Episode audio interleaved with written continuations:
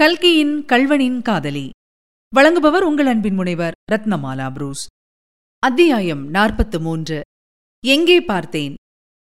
கண்ணால் கண்டதும் போய் காதால் கேட்டதும் போய் தீர விசாரித்தறிவதே மெய் என்று ஒரு முதுமொழி வழங்குகின்றது. மக்கள் இதன் உண்மையை உணர்ந்து நடக்காத காரணத்தினால் உலகத்தில் எத்தனையோ தவறுகள் நேரிட்டு விடுகின்றன.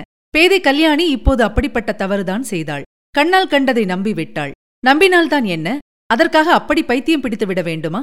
ஐயோ கல்யாணி என்ன காரியம் செய்து விட்டாய்? என்ன விபரீதத்துக்கு காரணமானாய்? ஆனால் உன்னை சொல்லித்தான் என்ன பயன்? விதியின் சதி ஆலோசனைக்கு நீ என்ன செய்வாய்? கல்யாணி செய்த தவறு எத்தகையது என்பதை நாம் தெரிந்து கொள்வதற்கு சற்று பின்னோக்கி செல்ல வேண்டியிருக்கிறது. கொஞ்சம் சென்னை வரையில் பிரயாணம் செய்து அங்கே நடந்தவற்றை கவனித்தல் அவசியமாயிருக்கிறது.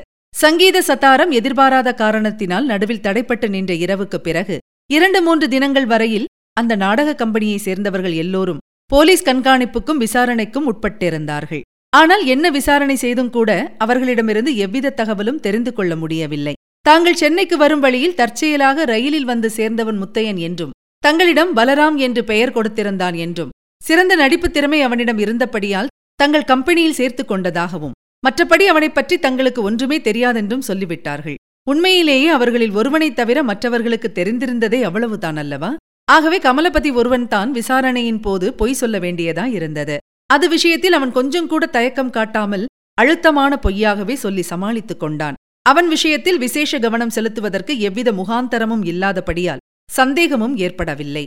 இரண்டு மூன்று நாளைக்குப் பிறகு போலீசார் நாடகக் கம்பெனியின் கண்காணிப்பை நிறுத்திவிட்டார்கள் அதில் ஒன்றும் பிரயோஜனமில்லை என்று அவர்களுக்கு நிச்சயமாகிவிட்டது. அவ்வாறே அவர்கள் அபிராமியையும் ஒருநாள் விசாரணை செய்துவிட்டு அவளிடமிருந்து ஓடிப்போனவனைப் பற்றி எவ்வித தகவலும் தெரிந்து கொள்ள வழியில்லை என்று விட்டுவிட்டார்கள். அந்த அனாதை பெண்ணிடம் சகோதரி சாரதாமணி தேவி முன்னைவிட பதின்மடங்கு விசுவாசம் காட்டி தேறுதல் கூறி வந்தார்.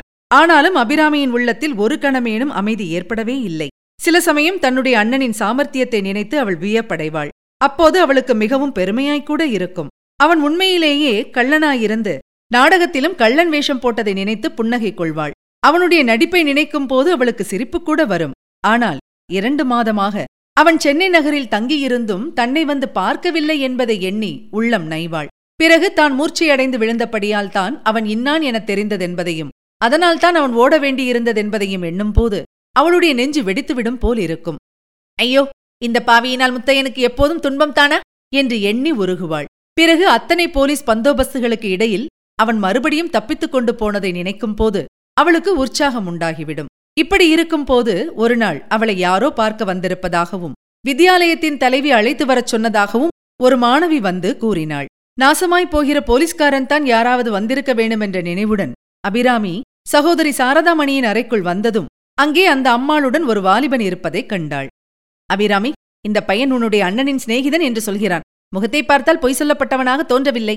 உன் அண்ணன் உனக்கு ஏதோ சமாச்சாரம் சொல்லியிருக்கிறானாம். இதோ பக்கத்தறையில் உட்கார்ந்து பேசுங்கள். சரியாக பதினைந்து நிமிஷம் கொடுத்திருக்கிறேன். என்று சகோதரி சாரதாமணி கூறினார். இப்படி அவர் சொல்லி வரும்போதே அபிராமி ஆவல் ததும்பும் கண்களால் கமலபதியை நோக்கினாள்.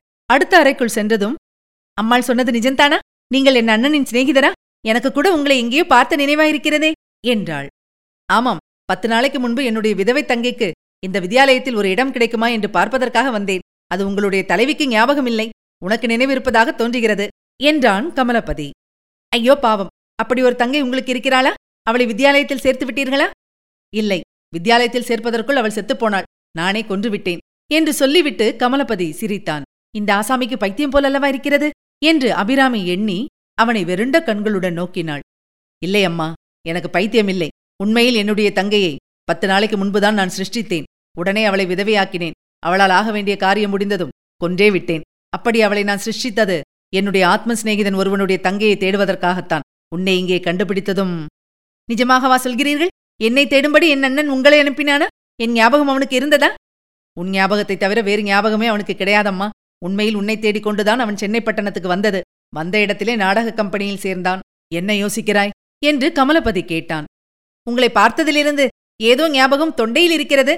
மனத்திற்கு வரமாட்டேன் என்கிறது. அன்று இந்த வித்யாலயத்தில் உங்களை பார்த்த ஞாபகமே எனக்கில்லை. வேறு எங்கேயோ பார்த்தது போல் இருக்கிறது. உங்களுக்கு நினைவில்லையா? ஆமாம்.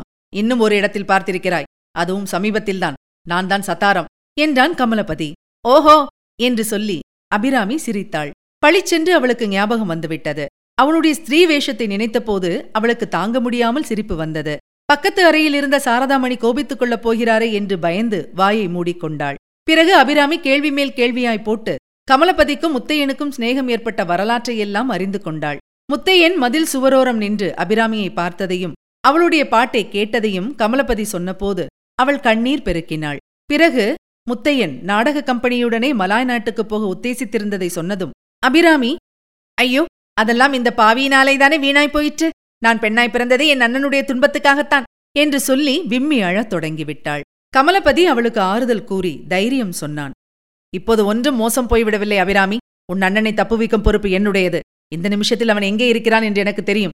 இன்னும் இரண்டு நாளில் அவ்விடத்துக்கு கிளம்பப் போகிறேன். எல்லா ஏற்பாடுகளும் செய்துவிட்டேன். அடுத்த மாதம் இந்த நாளில் உன் அண்ணன் இந்த நாட்டிலேயே இருக்க மாட்டான். அதற்கு நான் ஆயிற்று நீ கவலைப்படாதே என்றான். இதுவரை நீங்கள் கேட்டது கல்கியின் கல்வனின் காதலி. வழங்கியவர் உங்கள் அன்பின் முனைவர் ரத்னமாலா புரூஸ். மீண்டும் அடுத்த அத்தியாயத்தில் சந்திக்கலாம். தொடர்ந்து இணைந்திருங்கள். இது உங்கள் தமிழோசை எஃப்எம் இது எட்டு திக்கும் எதிரொலிக்கட்டும்.